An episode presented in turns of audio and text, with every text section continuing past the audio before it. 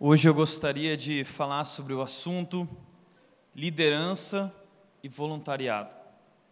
Na semana passada, se você não estava aqui, nós falamos sobre nossa igreja. Esse foi o assunto. O que é essa igreja? O que essa igreja acredita? Qual a missão dessa igreja? Para onde nós estamos indo? Qual é o nosso objetivo com tudo isso?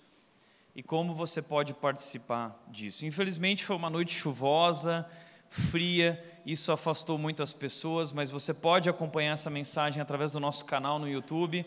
Você vê lá a mensagem Nossa Igreja. Muito importante que você veja essa mensagem para que você entenda o que nós estamos fazendo aqui, o porquê de tudo isso, por que dessa forma, por que essa linguagem. Então você precisa entender isso, existe por trás de tudo isso uh, muitos princípios que nós entendemos e por isso a rede é simples e funciona dessa maneira. E na semana passada o que nós vimos é que Deus tem nos abençoado muito. Deus tem nos abençoado demais. Nós mostramos aqui o testemunho de pessoas que têm sido extremamente impactadas através dessa igreja, das pessoas dessa igreja, Uh, pessoas que têm vivido uma transformação de vida, pessoas falando: Uau, eu estou voltando ao primeiro amor, eu estou apaixonado por Jesus, eu quero dar a minha vida por Jesus.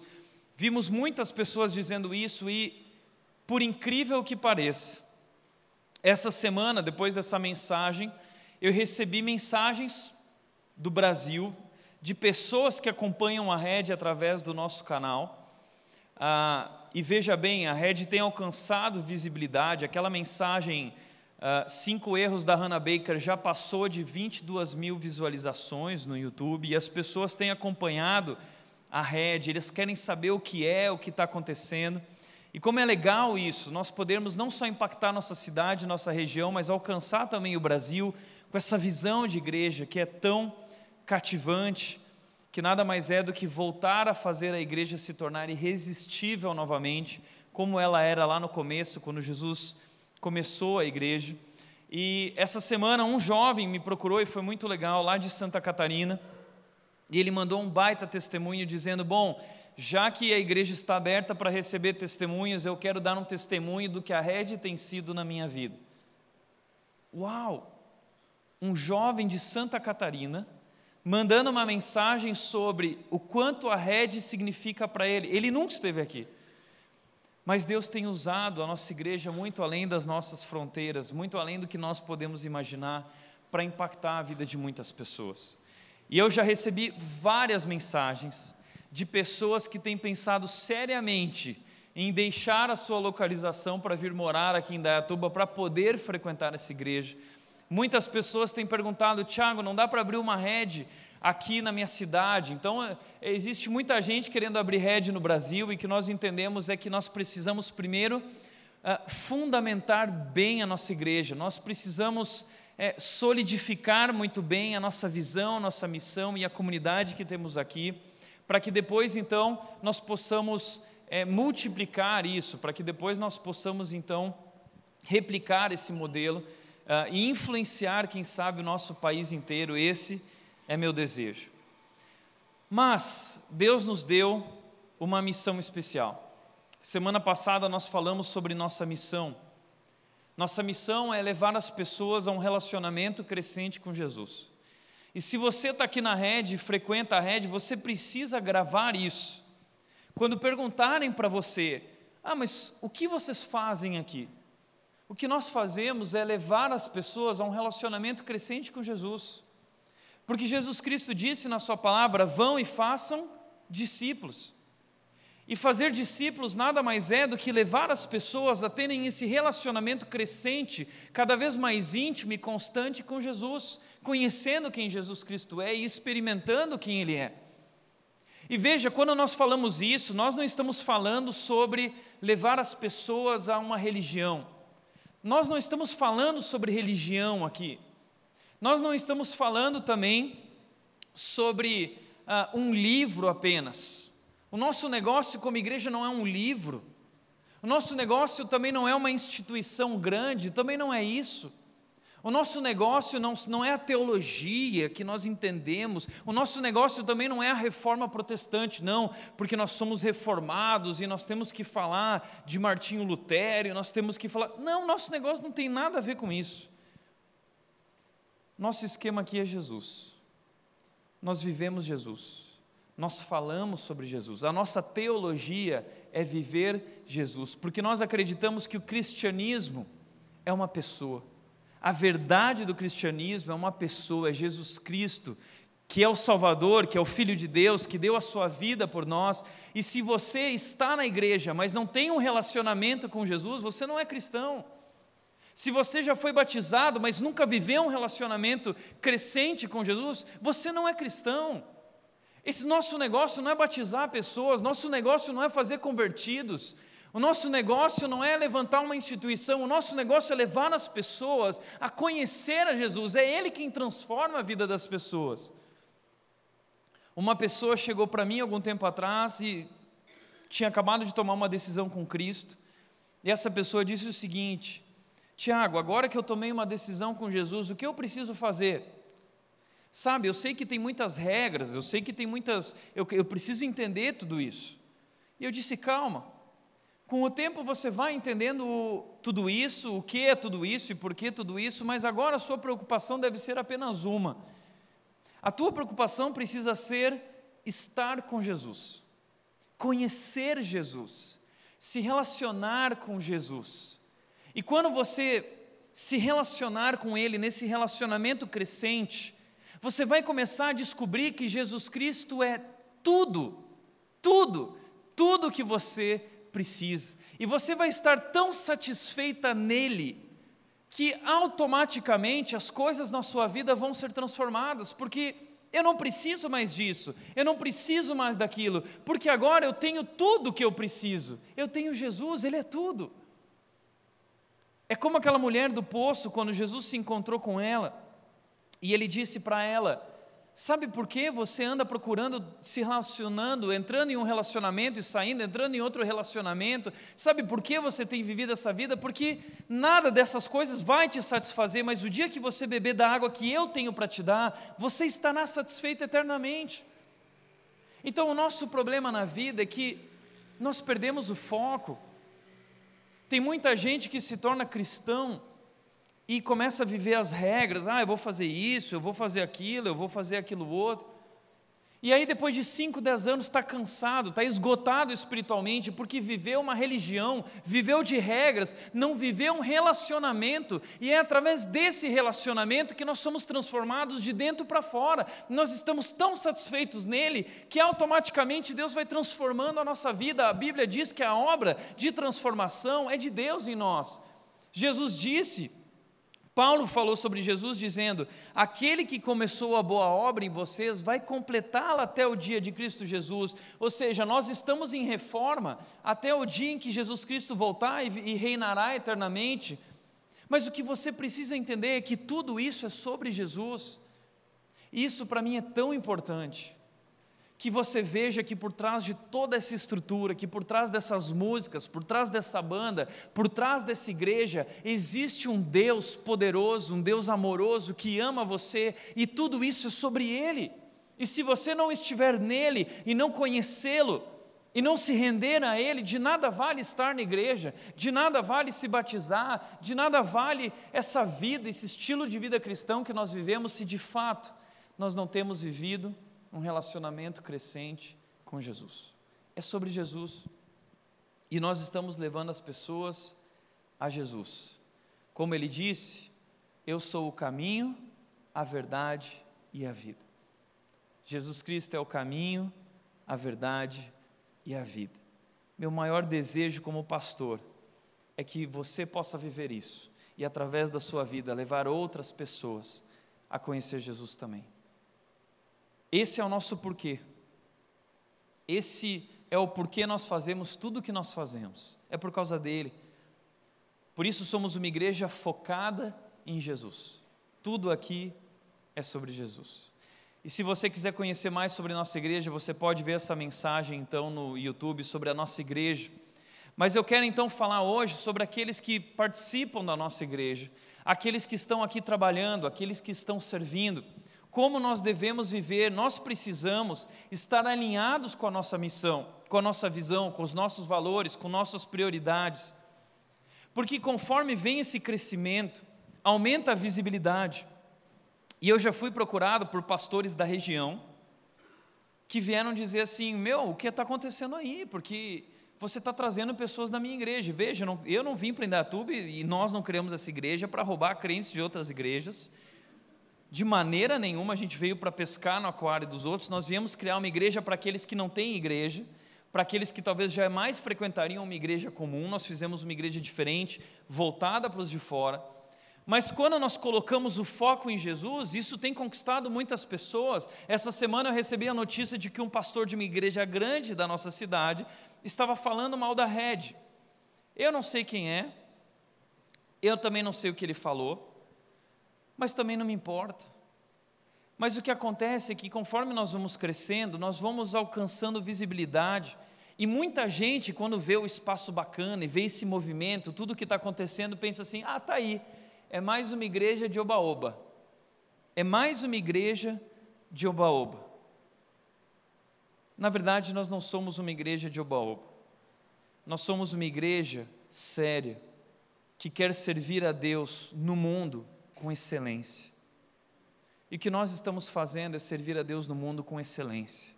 E tudo que nós fazemos, nós fazemos com excelência. Porque entendemos que o nosso Deus é um Deus excelente, ele, ele revela a sua excelência na criação, ele revela a sua excelência ao nos criar, ao criar o universo. Quando nós vamos ali para fora e nós olhamos para o céu, o que nós falamos é: Uau! Esse é o nosso Deus, é o Deus que é incrível, um Deus que é uau! E quando nós, como igreja, que somos o povo exclusivo de Deus, anunciando a sua grandeza para o mundo, através de nossas vidas e através dessa igreja, o que nós queremos é que aqueles que não o conhecem possam dizer também: Uau, que Deus! Então nós somos uma igreja séria, servindo a Deus no mundo com excelência, nós precisamos que todos estejam conectados na mesma direção. Porque quando você frequenta esse lugar, quando você veste a nossa camisa, estamos agora preparando a camisa do voluntariado, e essa camisa tem o preço, o preço do entendimento da nossa missão, que estamos levando as pessoas a Jesus e um comprometimento com isso, excelência em relação a isso, paixão sobre isso. E nós precisamos também que você, como líder, entenda a sua responsabilidade com relação à sua vida pessoal que você que serve, você que é um voluntário, você que quer ser um líder, você que quer servir e fazer parte, a, a, se tornar, deixar de ser um espectador e se tornar um protagonista na missão de Deus no mundo, você precisa entrar no jogo e servir. Deus te deu um dom. Deus te deu um dom que, através desse dom, você deve exercer o seu ministério. O ministério é servir. Você precisa servir a Deus através disso. Mas é tão importante que quando você estiver servindo, você entenda a responsabilidade que recai sobre nós que estamos levando essas pessoas a Jesus. Por isso que quando eu preparei essa capa de mensagem, eu fiz questão de preparar essa capa com o caule e as raízes dessa árvore. Porque certa vez um pastor falou para mim o seguinte: Tiago, é, não se importe com a copa da árvore, o tamanho que é da sombra que ela vai fazer. A sua preocupação deve ser apenas com as raízes da árvore. Alcançar profundidade e firmeza tal em sua vida, porque a extensão do seu ministério, a, a, o impacto do seu ministério, o tamanho da árvore, isso quem cuida é Deus. Bom, eu não estou cuidando do tamanho dessa igreja, isso quem cuida é Deus. Estamos nos organizando, trabalhando, mas nossa principal tarefa como líderes, como voluntários e frequentadores dessa igreja é nós cuidarmos das nossas raízes, do nosso coração, do nosso caráter. Nós não estamos aqui fazendo algo apenas. Nós estamos aqui por causa de Jesus, estamos sendo transformados por Ele e a partir da nossa vida estamos sendo usados por Ele. Por isso, Paulo disse certa vez para Timóteo, aquele jovem líder, para ele cuidar da sua vida, de suas raízes, de seu caráter. E ele disse em 1 Timóteo, capítulo 4, versículos 16, ele disse: "Atente bem, atente bem, fique bem atento para a sua própria vida". e para a sua doutrina, aquilo que você crê e vive, perseverando nisso, pois agindo assim, você salvará tanto a si mesmo quanto aos que o ouvem. Eu quero dizer que isso vale para todos nós, atentar para a nossa vida. Não somos perfeitos, nunca seremos até o dia em que Jesus Cristo voltar e nos transformar por completo. Estamos em reforma até lá. Mas isso não é desculpa para que nós vivamos de qualquer jeito, para que sejamos desleixados com a graça, porque a graça não custou para nós, mas custou muito caro para Deus. Ele entregou e rendeu o seu próprio filho, e nós precisamos valorizar Jesus Cristo por seu amor e por seu sacrifício através de nossas vidas. Portanto, se você está aqui, o que eu quero dizer é: o meu desejo como pastor e líder dessa igreja é que você possa deixar a sua posição de espectador e se tornar um protagonista na missão de Deus. Porque Deus, o Deus poderoso, nos convidou para fazer parte da sua história. Ele continua escrevendo a sua história e Ele está à procura de homens e mulheres que lhe dedicam totalmente o coração para que Ele possa usar. Então eu estou chamando você a fazer parte disso, a ser um líder também. Porque mesmo como voluntário, você é um líder, você está influenciando pessoas, liderança é isso. O que é liderança? Liderança é influenciar pessoas visando um objetivo. Nós temos um objetivo, nós queremos levar as pessoas a um relacionamento crescente com Jesus. Então, quando nós estamos liderando, nós estamos influenciando pessoas para que elas sigam essa direção, para que elas sigam Jesus. Nós estamos influenciando pessoas visando um objetivo. Portanto, se você quer fazer parte disso, você quer fazer parte da missão de Deus, eu quero te levar a entender algumas qualidades importantes que eu e você precisamos desenvolver quando nós estamos cuidando da obra de Deus e da missão de Deus no mundo. Paulo escreveu um texto a Tito, um líder em uma comunidade local, em que ele disse que como deveriam viver todos aqueles que são encarregados da obra de Deus. Eu quero convidá-lo a ligar a sua Bíblia aí no celular, quero convidá-lo a abrir a sua Bíblia em Tito, capítulo 1, versículos 7 a 9. O texto diz o seguinte: por ser encarregado da obra de Deus, é necessário que o bispo, que o líder, seja repreensível, não orgulhoso, não briguento, não apegado ao vinho, não violento, nem ávido por lucro desonesto. Ao contrário, é preciso que ele seja hospitaleiro, amigo do bem, sensato, justo, consagrado, tenha domínio próprio e apegue-se firmemente à mensagem fiel, da maneira como foi ensinada, para que seja capaz de encorajar outros pela sua doutrina e de refutar os que se opõem a ela. Quero te chamar a atenção para a primeira frase desse texto. Por ser encarregado da obra de Deus. Por sermos encarregados da obra de Deus. O Deus Criador o Deus soberano, o Deus poderoso, o Deus que criou todas essas coisas incríveis, esse Deus excelente, ele nos encarregou da sua obra no mundo e através da igreja. E esse recado é um recado ao bispo. O que significa bispo?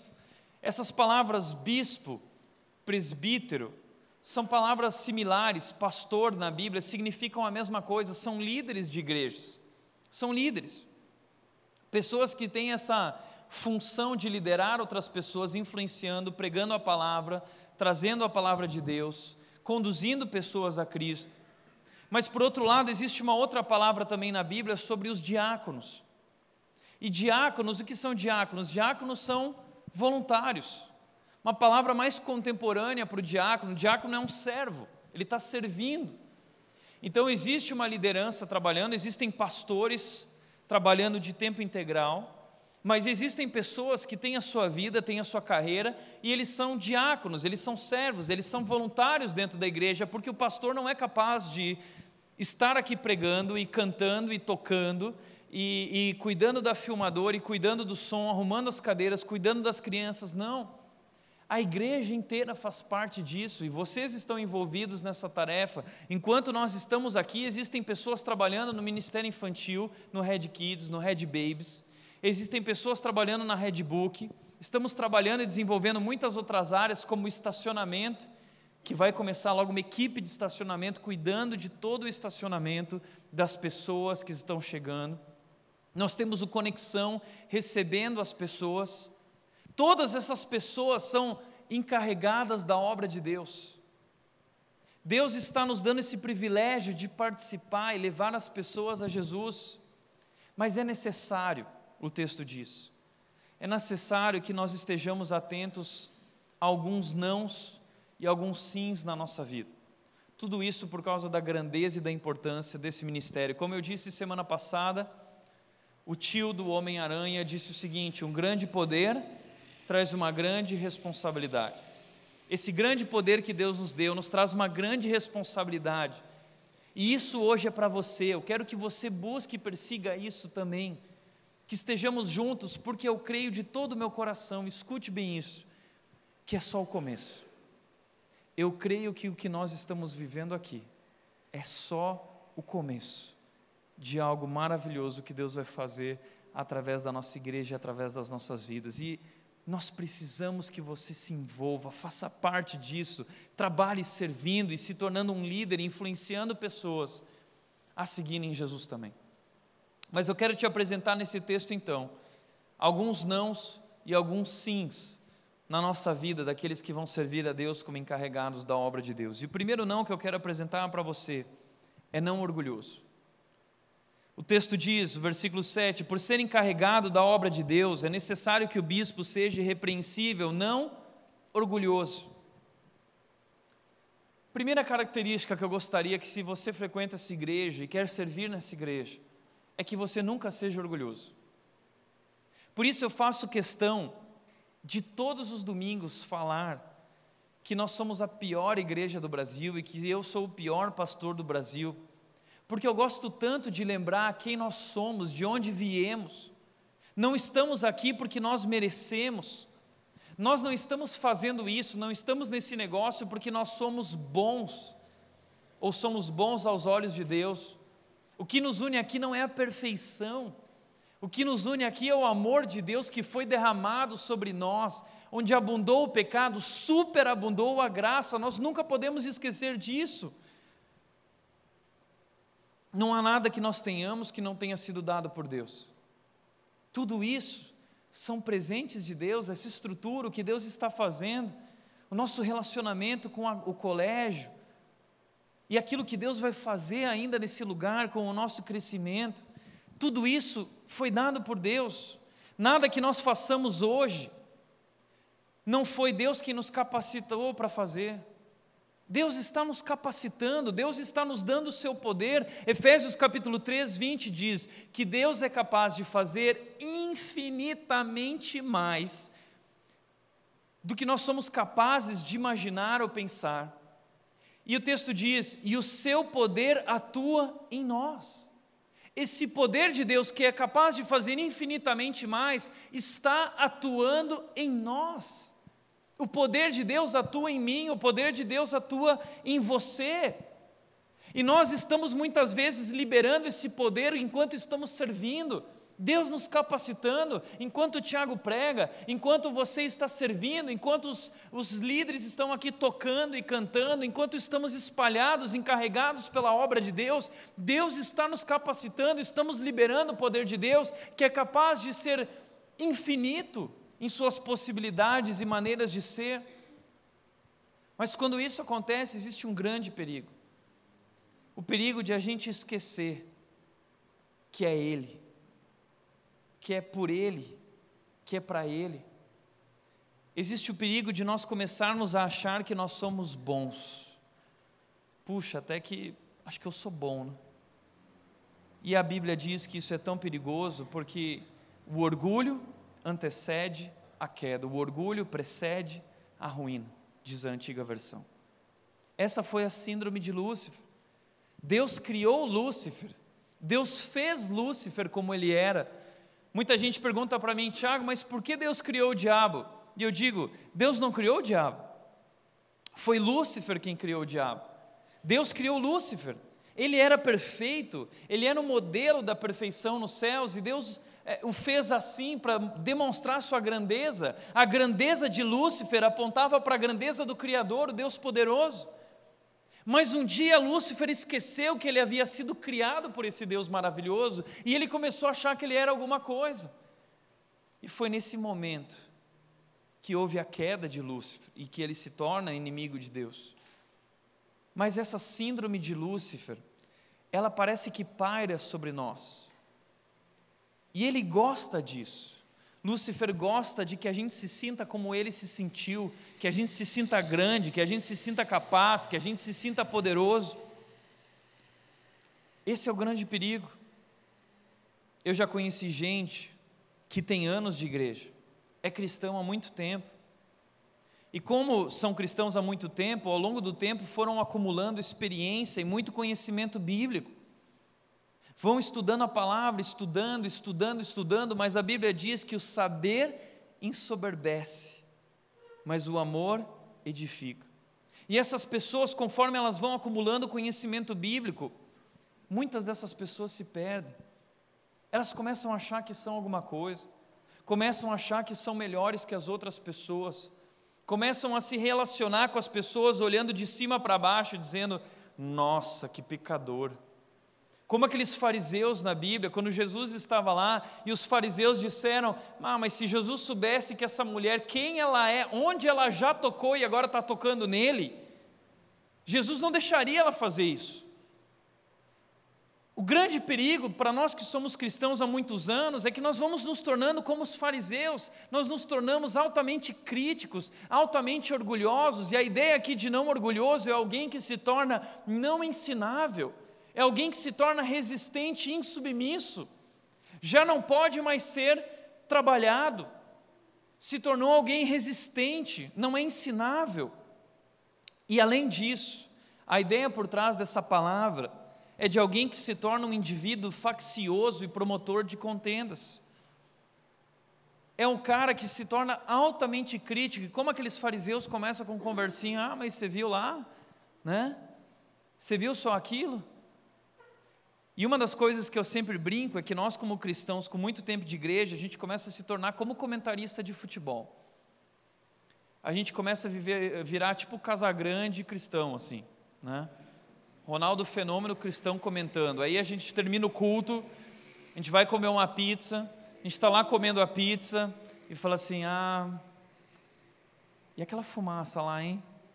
Hum, não sei não, isso aí não, não sei onde que isso vai dar ah, isso aí não está legal, não, eu acho que, que não, não é por aí. E a mensagem do Tiago hoje, quando ele falou aquilo lá, o que, que você achou? Ah, achei nada a ver. Né? Esse é o perigo que a gente começa a viver. Gente, nós não estamos aqui para comentar, fazer comentário sobre isso ou sobre aquilo, e muitas vezes comentários maldosos que acabam gerando contenda. Como isso é terrível. Às vezes, pessoas dentro da igreja tendo crises e, e, e falando mal uma das outras. Existe essa palavra também, Paulo usa essa palavra com Timóteo, quando ele diz para Timóteo, lá em 1 Timóteo capítulo 6, versículo 4, ele diz: Esse tal mostra o interesse doentio por controvérsias e contendas acerca de palavras que resultam em inveja, brigas, difamações, suspeitas malignas e atritos constantes. É gente muitas vezes dentro da igreja que é aquele crente chato que passa de igreja em igreja criando contenda, criando controvérsias, criando inveja ou tendo inveja, criando brigas, difamações, suspeitas malignas, atritos constantes. Pessoas que se tornam altamente críticas, vivem falando mal dos outros. Cuidado. Você é uma pessoa ensinável, você é exortável, você pode ser confrontado, você tem se submetido a orientações e repreensões, a quem você está ouvindo, a quem você se submete. Não seja orgulhoso. Por isso, sempre lembre, esteja comigo nesse lema, como esse homem que falou aquela vez: Eu sou pior que você, Tiago, que nós possamos disputar aqui quem é o pior, tá bom? Lembrando que somos os piores, mas Jesus Cristo está transformando as nossas vidas, mas não podemos esquecer o que somos e que só pela graça e misericórdia deles estamos nos tornando o que somos hoje. Portanto, segundo lugar, o texto diz, além de não orgulhoso, não briguento. Não seja briguento. Porque tem muita gente que chega em igreja e gosta de brigar. Além de orgulhoso, o briguento geralmente é um orgulhoso, mas ele se torna briguento, querendo brigar por causa de tudo.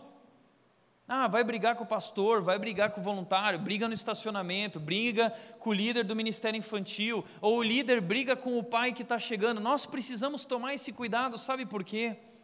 Porque existe muita gente que está chegando na nossa igreja que são pessoas imaturas, pessoas que não conhecem Jesus ainda, pessoas que estão perdidas nessa cultura lá de fora, que é uma cultura totalmente avessa à maturidade.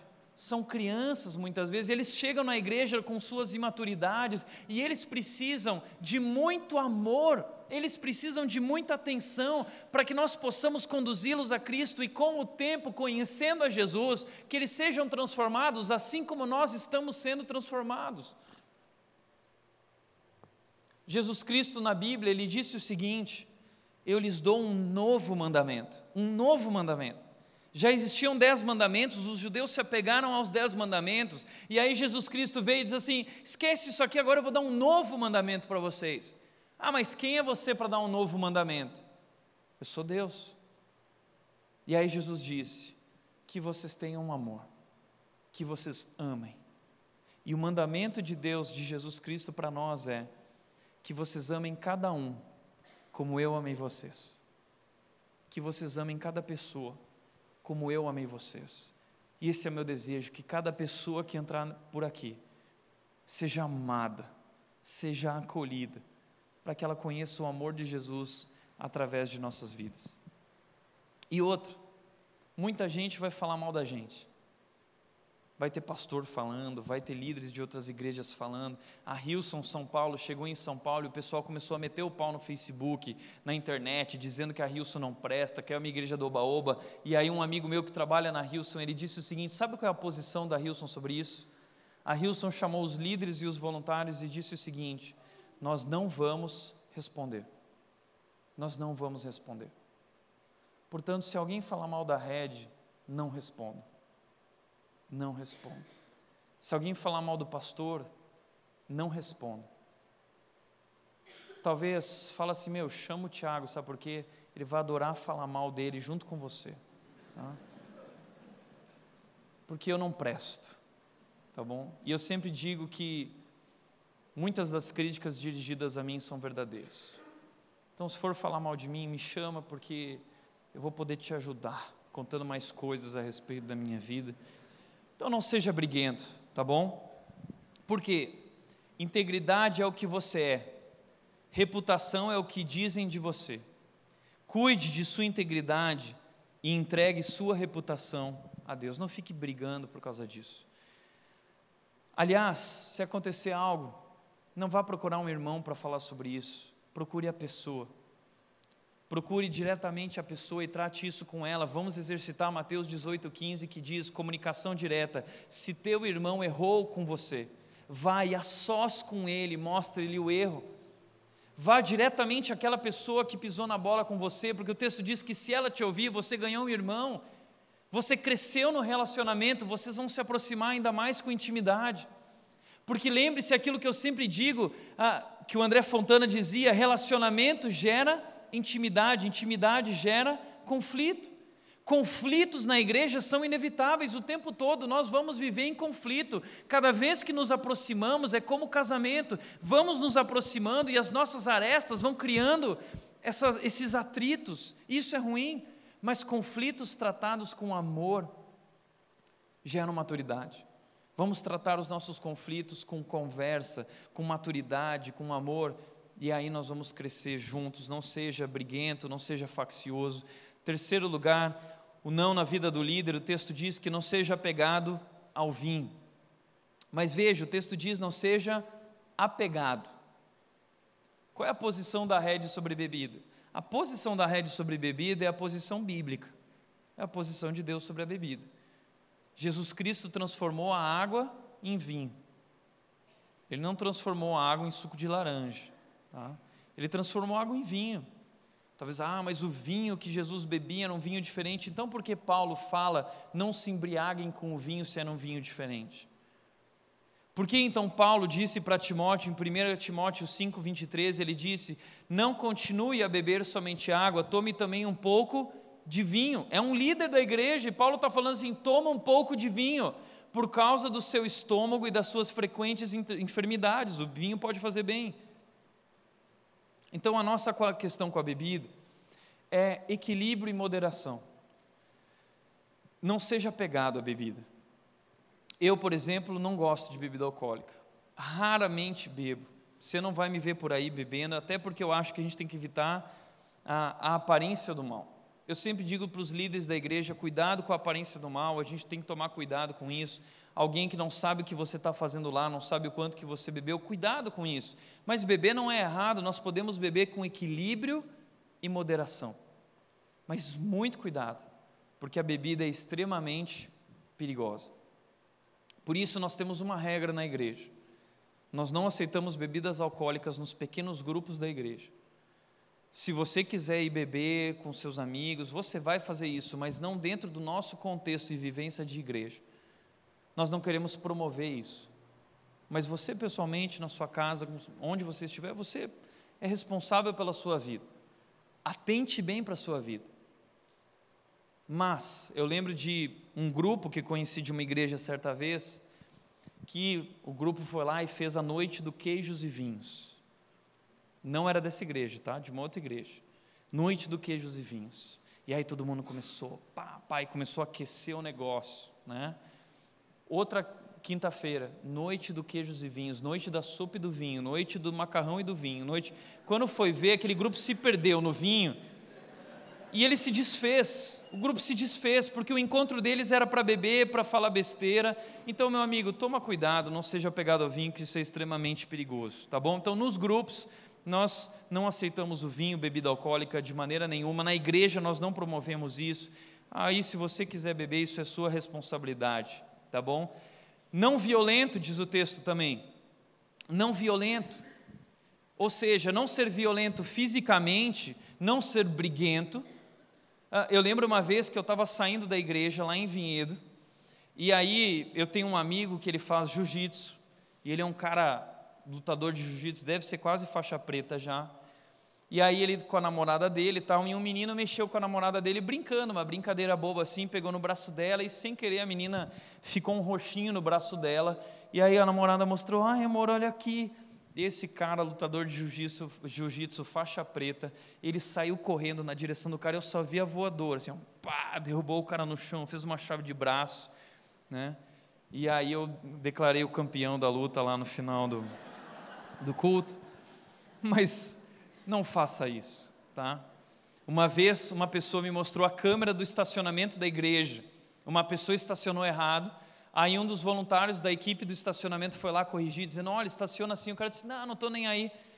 Na câmera, a pessoa me mostrou o voluntário do estacionamento e a pessoa nova brigando no chão do asfalto, brigando um com o outro. Conforme a igreja vai crescendo, coisas assim vão acontecer, tá bom? Então vai chegar gente chata no estacionamento e você, voluntário, líder, você tem que ser extremamente amoroso, tá? não seja violento nem fisicamente, nem seja violento com as suas palavras também, tá bom? Existe a violência oral também, toma cuidado com isso. E quinto lugar, não na vida do líder, não ávido por lucro desonesto. Nem ávido por lucro desonesto. Nesse, no Brasil, esse assunto é muito complicado. Nós estamos vivendo um momento onde o que nós mais vemos são pessoas ávidas por lucro desonesto. Hoje a classe política é uma das mais desacreditadas. Mas não são apenas os políticos desacreditados, nós temos também os pastores. Eu já mostrei essa pesquisa da Forbes que mostrou os pastores mais ricos do Brasil em 2013. E falaram para mim que agora que a rede está sendo filmada e vai para o YouTube, a gente não deve ficar citando nomes. Então eu não vou citar nomes, mas mais uma vez eu quero mostrar. Esse pastor representado por essa figura, a fortuna dele é uma fortuna de 950 milhões. Esse outro aqui, 220 milhões. Esse outro aqui tem uma fortuna de 150 milhões. Tem um outro pastor por aí conhecido, 125 milhões e 65 milhões. Pastores, o meio cristão, o meio evangélico, portanto, os cristãos estão queimados nesse assunto. E por que, que a Red não fala sobre dinheiro no culto? Não fala do, a, a Red acredita em dízimo, oferta, generosidade? Sim. Mas quando você traz os seus amigos aqui para a igreja, nós não queremos constrangê-lo, porque as igrejas lá fora estão queimando o nosso filme com relação a esse assunto. E nós não somos uma igreja, nosso negócio não é dinheiro, nós não estamos atrás de dinheiro, nosso negócio são vidas, o nosso negócio é vida eterna e morte eterna. E Deus tem nos sustentado. Os membros da nossa igreja assumiram o compromisso de sustentar a igreja através da nossa conta. Eles depositam na nossa caixinha ali na saída. Você também pode participar disso, mas isso é pessoal. Mas Jesus Cristo nos chamou para ser generosos. Nós não fazemos isso por causa de uma lei. O Deus poderoso foi generoso dando seu filho por nós e por isso nós somos generosos também. Porque se ele deu o melhor e o maior, tudo que ele tinha, nós também daremos tudo que nós podemos por esse Deus. Portanto, nós precisamos tomar cuidado com relação ao dinheiro ah, aqui na nossa igreja. E o Billy Graham disse o seguinte: se uma pessoa adquire a atitude correta em relação ao dinheiro, isso ajudará a dinamitar quase todas as outras áreas da sua vida. Então tome cuidado na sua vida, seja na igreja ou seja fora da igreja. Cuidado com essa questão do lucro desonesto, isso destrói a sua vida, a sua família, destrói igrejas também. Mas o texto não diz só nãos, o texto diz sims. Eu quero mostrar alguns sims do texto. Os sims na vida do líder e do voluntário. Nós precisamos de líderes e voluntários hospitaleiros. O texto diz, ao contrário desses nãos, é preciso que ele seja hospitaleiro. E o que significa hospitaleiro? É alguém que trabalha no hospital, conhece hospital, não tem nada a ver com isso. A palavra hospitaleiro vem de filos, que é amigo, e xenos, que é estrangeiro, ou seja, amigo do estrangeiro, amigo daquele que vem de fora. Aqui na igreja nós precisamos ser simpáticos com aqueles que são novos, com aqueles que não são cristãos, com aqueles que não fazem parte dessa comunidade, porque existem ovelhas que são de outro aprisco, ou existem ovelhas perdidas que ah, estão conhecendo a Cristo, vindo conhecer a Deus. Nós precisamos ser amigos deles, nós precisamos acolhê-los, nós precisamos ser generosos para com as visitas. Gente, por favor, porque nós temos o conexão? Porque nós queremos que esses homens e mulheres que ali estão, e precisamos de mais jovens envolvidos no conexão também, sejam simpáticos, sejam acolhedores, sejam amorosos, sejam felizes, acolham bem e sejam generosos para com as visitas, para com aqueles que vêm de fora. Veja, essa igreja não é para ficar alimentando crente velho, essa igreja, o nosso foco são os de fora. Então, você, mesmo não frequentando conexão, não participando do conexão, você pode acolher os de fora, você pode ser generoso para com as visitas, ser acolhedor. Você viu alguém que você nunca tinha visto, chega nessa pessoa, conversa com ela. Quando eu estava na North Point, uma igreja gigante, milhões de pessoas, milhares de pessoas, de repente eu estava lá procurando é, onde ficava o banheiro. Eu sei que eu saí do meu lugar, eu dei quatro passos procurando o banheiro. Daqui a pouco colou uma pessoa em mim, bem simpática, precisando de algo. Eu falei, oh, que legal, cara. É, obrigado por me receber. É tão gostoso isso, pessoas sorrindo, pessoas alegres, não aquela cara carrancuda, sabe? Senta, volta para o seu lugar. Tiago está pregando. Onde já se viu isso? Nós precisamos ser generosos para com as visitas, acolhedores para com o estrangeiro, gente. E eu conto com vocês. Maturidade, vamos ser como Jesus Cristo faria, como Jesus Cristo nos acolheu. E muitas vezes vão entrar por aquela porta pessoas que têm uma fama lá fora terrível, terrível. Mas que quando ela entrar aqui, ela saiba que ela está num ambiente cheio de amor e que não importa o que ela fez, o que ela viveu ou o que ele tem vivido, ele vai ser amado porque Jesus Cristo ama ela e também será transformado. Semana que vem eu vou falar sobre a vida de Jacó e nós vamos falar mais sobre esse amor e essa transformação que Deus quer operar na nossa vida, apesar de quem nós somos, ou por causa de quem nós somos. Seja acolhedor, seja generoso para com os de fora e para com as visitas, participe disso. Mas o texto também diz: seja amigo do bem. Seja amigo do bem, porque existem pessoas que parecem que são amigo da maldade. Estão sempre de conversinha, estão sempre de mimimi, estão sempre com probleminha. Seja amigo do bem, amigo do bem é a ideia de alguém que ama a bondade. Ame a bondade. Não ame a maledicência, não ame a maldade, não ame maltratar as pessoas. Ame a bondade, seja bondoso, seja amigo do bem. Porque existem diversas situações na igreja, como eu disse, em que nós vamos ter atritos, nós vamos ter conflitos. Eu vou errar, você vai errar. Sejamos amigos do bem. Vamos amar a bondade e tratar uns aos outros com bondade. Deus não nos trata conforme os nossos pecados, por que nós trataríamos os outros conforme os seus erros? Se Deus não nos trata conforme os nossos erros, por que nós tratamos os outros conforme os erros deles? Não é isso. Um novo mandamento lhes dou: que vocês amem cada pessoa como eu amei vocês. Vamos amar as pessoas. É por isso que eu estou falando isso, porque se nós queremos ser uma igreja que vai impactar a nossa cidade, nossa região e o Brasil, nós precisamos estar conectados e juntos com isso, cheios de amor, cheios de graça, cheios de bondade, conduzindo as pessoas a Jesus, porque não é a nossa igreja que vai transformar as pessoas, é Jesus Cristo, é Ele que transforma, a obra é dele, nós levamos as pessoas a Ele para que Ele transforme. Amigos do bem, amar a bondade, ser cheios de amor. Os sims na vida do líder, sensato. O que significa ser sensato? Sensato é alguém prudente, é alguém moderado, é alguém equilibrado. Não é alguém desequilibrado, não é aquele cara que é 8 ou 80, ele é equilibrado, ele é sensato. Tem muito crente radical. Nós não somos os crentes radicais a não ser no nosso relacionamento com Jesus. é alguém que ouve a mente e a razão, não é alguém que vive só pelo coração, porque estamos vivendo hoje uma geração que vive pelo coração, uma geração que vive pelo que sente. O sentimento é o árbitro, é o juiz no coração, é ele que decide. A pergunta do nosso tempo é: o que te faz feliz? O que te agrada? O que te dá prazer? Nós não podemos viver assim, não podemos nos guiar pelo coração ou por sentimentos, nós precisamos frear nossos desejos e impulsos. A ideia dessa palavra é alguém que freia os próprios desejos e impulsos. Precisamos ser racionais, precisamos entregar a Deus o nosso culto racional. Não somos a igreja do chororô. Você já viu que tem igreja que às vezes você vai que ah, é aquela choradeira, e, e, aí fica aquela a música vai aumentando e, e, vai gritando, entendeu? Porque tem que sentir, tem que sentir. Uma vez eu vi um pastor num congresso em que eu preguei, e ele pregou outro dia depois de mim. E aí ele começou assim: agora todo mundo vai sentir, agora todo mundo vai sentir, e, e quem não sentir vai vindo aqui para frente, quem não sentir vai vindo. E aí todo mundo ia lá na frente, eu também fui, porque eu não estava sentindo nada, né?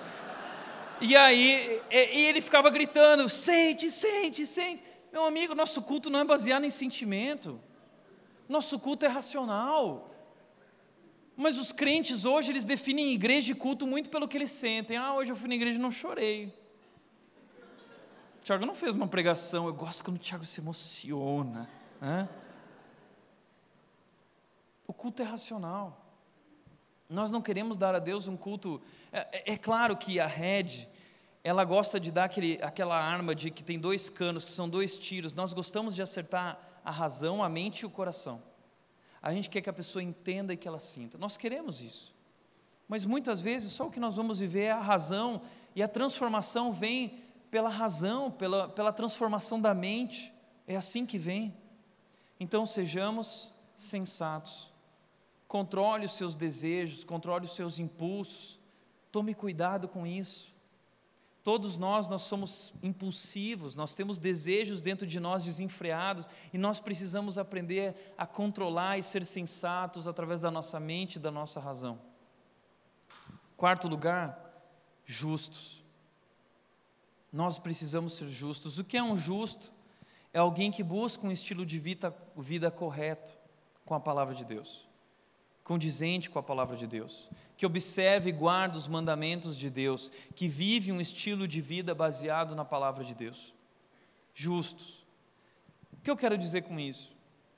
Somos pecadores, sabemos de onde viemos, mas nós temos o desejo e estamos buscando um estilo de vida diferente. Que nós nunca usemos a desculpa, ah, mas o Tiago disse que nós somos os piores mesmo, sabe? Então, ah, vamos aproveitar, né? Se, é, se onde abundou o pecado, superabundou a graça, então vamos superabundar no pecado, que aí vai, aí na graça vai, imagina. Paulo diz que não que se o entendimento do sacrifício de Cristo, do seu amor que constrange, como Paulo diz em 2 Coríntios 5, 14 e 15, se esse amor que nos constrange não nos levar a uma, a uma nova vida, um novo procedimento, um novo estilo de vida, um novo desejo, então já não resta mais que possa nos impactar e nos transformar.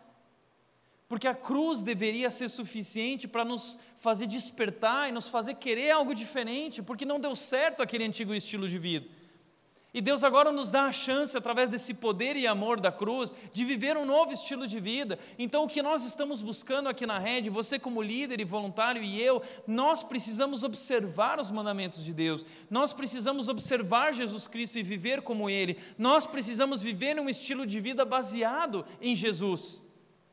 Porque a palavra de Deus fala sobre Jesus, a palavra de Deus aponta para Jesus. Então, quando falamos da palavra, estamos falando de Jesus, viver um estilo de vida baseado em Jesus. A nossa teologia é viver Jesus. Isso é ser justo, não significa ser perfeito. A Bíblia fala sobre Jó que ele era um homem íntegro que evitava o mal. Jó não era perfeito, nós não somos perfeitos mas fomos justificados por Jesus Cristo e precisamos ter esse desejo e esse querer de viver um novo estilo de vida baseado em Jesus. Precisamos perseguir isso, porque o que vai impactar as pessoas não é a nossa estrutura, o que vai impactar mesmo as pessoas são vidas transformadas. A maior propaganda de Deus não é uma igreja, a maior propaganda de Deus são vidas transformadas. A nossa estratégia de marketing aqui da rede, sabe qual é? Você. Você é nosso plano de marketing na cidade, na nossa região. Você tem essa incumbência de levar a grandeza de Deus, a excelência de Deus, o amor de Deus muito além da nossa estrutura. Você é a nossa publicidade. Portanto, viva um estilo de vida focado em Jesus. Quinto lugar, alguém consagrado é alguém que é santo, é alguém que é separado para o uso exclusivo. Eu sempre falo para a galera que está aqui, o pessoal que está envolvido nisso, gente, vamos evitar certas coisas, vamos nos dedicar a essa missão tão grandiosa que Deus nos deu. Vamos nos consagrar a isso, nos separar para isso. Vamos abrir mão de coisas que não acrescentam. Vamos buscar o que traz crescimento, o que traz edificação. Vamos nos dedicar a isso e nos entregar a isso com excelência, consagrados para isso, dedicados para isso, colocando toda a nossa força, razão e alma nisso, em amar a Deus e amar as pessoas como Ele nos amou. Sexto lugar, tenha domínio próprio. O texto diz, a ideia traz a ideia de alguém que tem poder sobre si mesmo, de alguém que consegue administrar a sua própria vida. Então, nós que estamos aqui servindo, você precisa, em primeiro lugar, colocar a sua vida em foco. Como Paulo disse a Timóteo, atente bem para a sua própria vida. Então, é alguém que, te, que está tentando bem para a sua vida, que tem, está se controlando e consegue administrar a própria vida. É claro que isso é difícil, nós temos pequenos grupos para ajudar, nós temos líderes envolvidos ajudando, que podem te conduzir a conseguir administrar a sua vida bem. Então, faça de parte de um grupo, seja acompanhado, seja pastoreado. A nossa igreja acontece nos pequenos grupos, esse é um ambiente aberto para os de fora, mas nos pequenos grupos nós temos a nossa cozinha. E lá na cozinha é um ambiente familiar. Você precisa fazer parte desse ambiente familiar da nossa igreja para ser cuidado, para ser ajudado. Por isso, busque o domínio próprio, administrar a sua própria vida. John Maxwell, um mestre na liderança, ele disse o seguinte: a primeira pessoa que você lidera é a si próprio. Se você não é capaz de liderar a si próprio, como você vai liderar na igreja? Se você não consegue ser encarregado e administrar as suas coisas, como você vai ser encarregado das coisas de Deus? Por isso a Bíblia também diz sobre a liderança: se não cuida bem dos seus filhos, da sua esposa, não tem o controle da sua casa, não adianta querer controlar a igreja. Que tenha domínio próprio. Sétimo lugar, estamos encerrando, essa é a penúltima, mais uma pegada à palavra. O texto diz: e apegue-se firmemente à mensagem fiel. Apegado com firmeza à Bíblia. Agora, a mensagem fiel não é apenas a Bíblia. A mensagem fiel é tudo aquilo que Jesus Cristo nos ensinou. Provém dele tudo isso.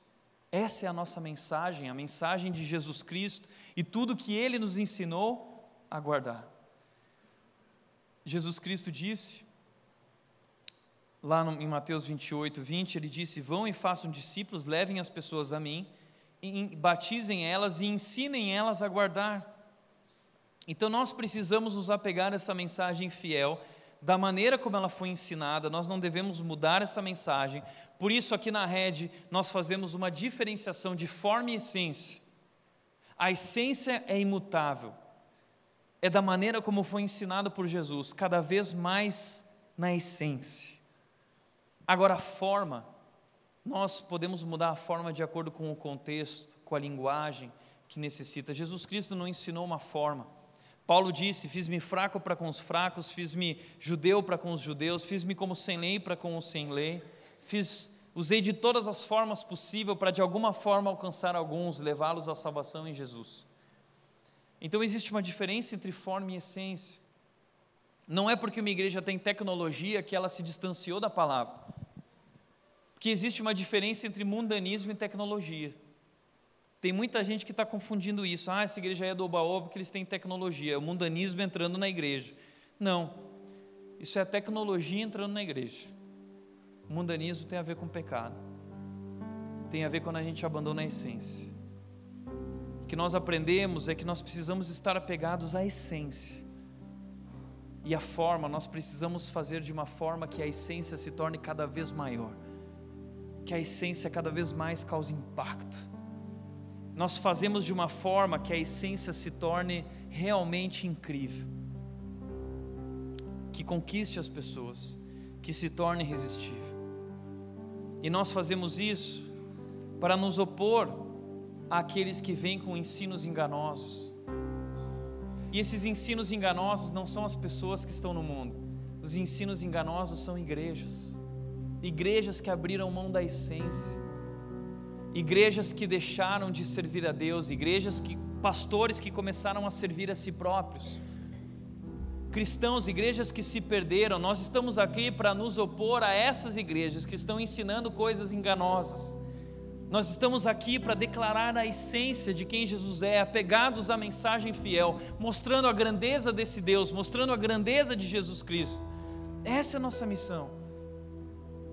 Mas o texto também diz: Além disso, apegado à palavra, apegado à mensagem fiel, o texto diz: para que nós possamos nos opor e levar as pessoas à essência, mas também para que sejamos capazes de encorajar outros.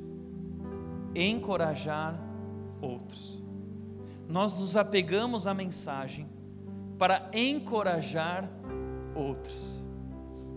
E eu achei tão incrível essa ideia de encorajar que eu fui pesquisar o que significa isso, e a palavra encorajar aqui é literalmente chamar para o lado. Você chama essa pessoa para o lado. Você viu que algo está acontecendo, ela está vivendo algo na vida dela, você chama essa pessoa para o lado. Você vem aqui, vem aqui comigo. E aí a ideia de encorajamento aqui é você confronta essa pessoa, você fala a verdade para ela, mas você fala a verdade com amor, porque nós vivemos aqui na rede o que Efésios 4:12 diz, seguindo a verdade em amor, seguindo a verdade em amor. A verdade sem amor não é verdade, e o amor sem a verdade não é amor. A verdade precisa do amor, o amor precisa da verdade, por isso nós confrontamos, mas o encorajamento não é só confrontar e falar a verdade, é fortalecer é dar força para essa pessoa, é dar ajuda para essa pessoa, chamar para o lado e trazer: vem comigo, vem comigo.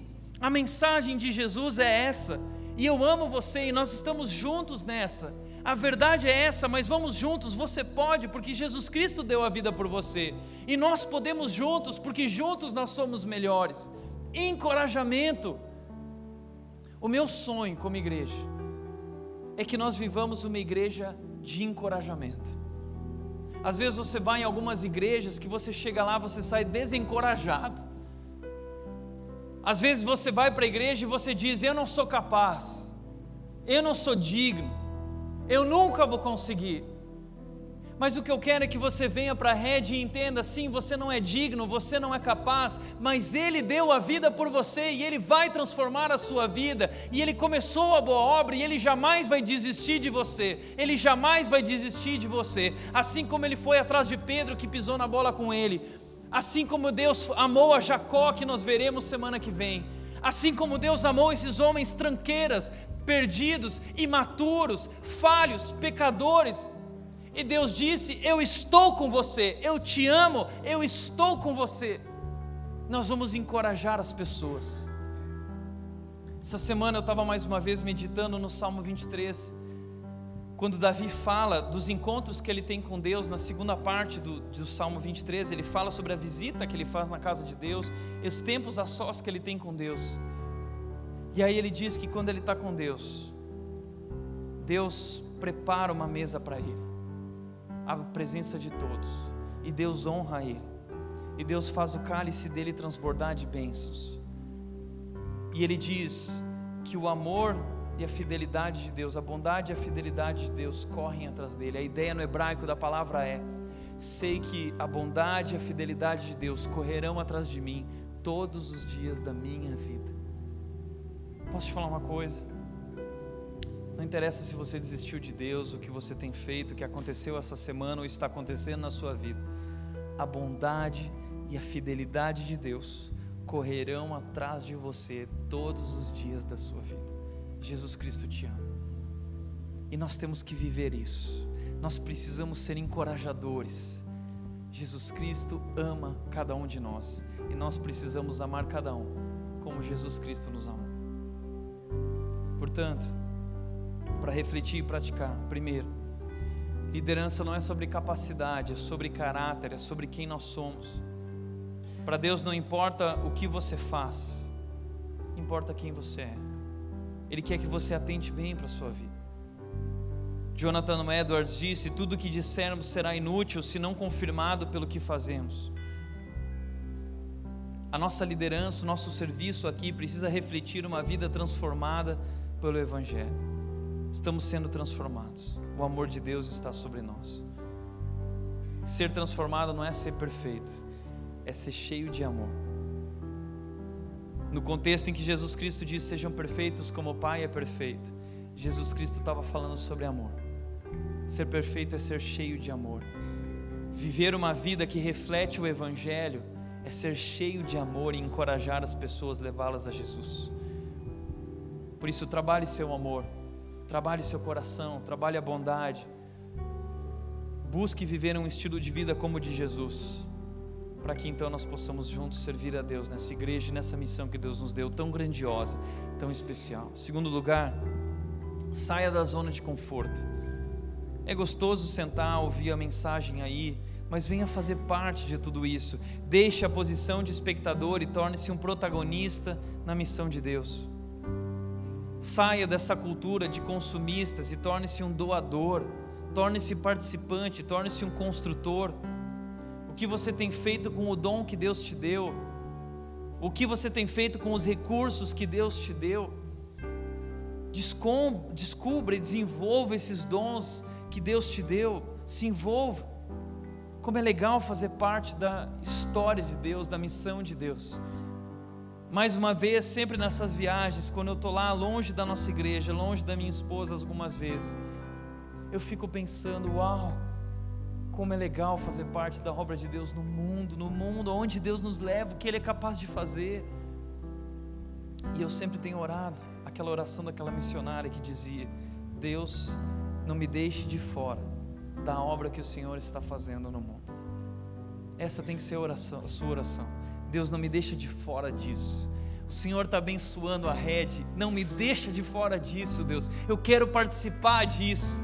Eu quero estar lá recebendo as pessoas, eu quero cuidar daquelas crianças, eu quero cantar sobre o teu amor, eu quero declarar a tua grandeza. Deus, não me deixa de fora, eu quero experimentar as tuas bênçãos, eu quero declarar a tua grandeza. Deus, conta comigo, eis-me aqui. E terceiro e último lugar, envolva-se nas diferentes frentes de serviço, liderança e voluntariado que a rede oferece. Cresça procure crescimento.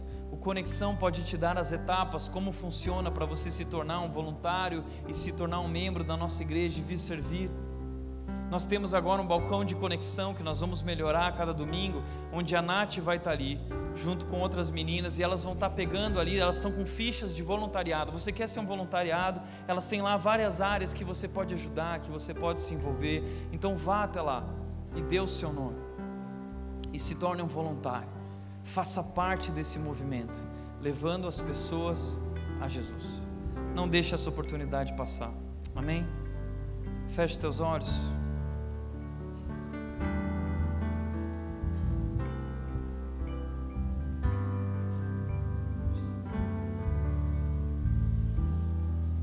Dedique-se a Deus, comprometa-se com Deus.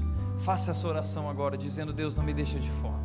Eu quero fazer parte disso. Conta comigo, Deus. Eis-me aqui.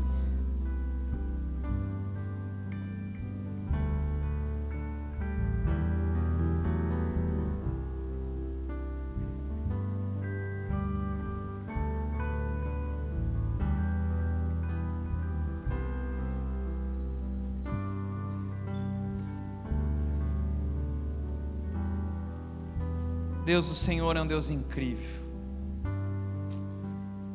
Nós vemos na tua palavra coisas grandiosas que o Senhor fez.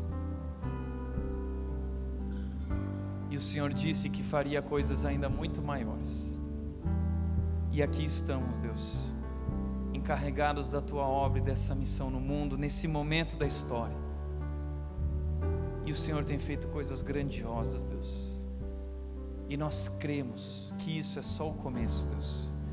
E aqui estamos rendidos a Ti aqui estamos entregues e nós queremos viver para Ti, para esse Deus poderoso, esse Deus grandioso, esse Deus excelente, que morreu e ressuscitou, o Deus que abriu o mar, o Deus que fez grandes coisas na história. Nós queremos também, Deus, que o Senhor age em nossa cidade, em nossa região, em nossas vidas e através de nossas vidas, apesar de quem somos.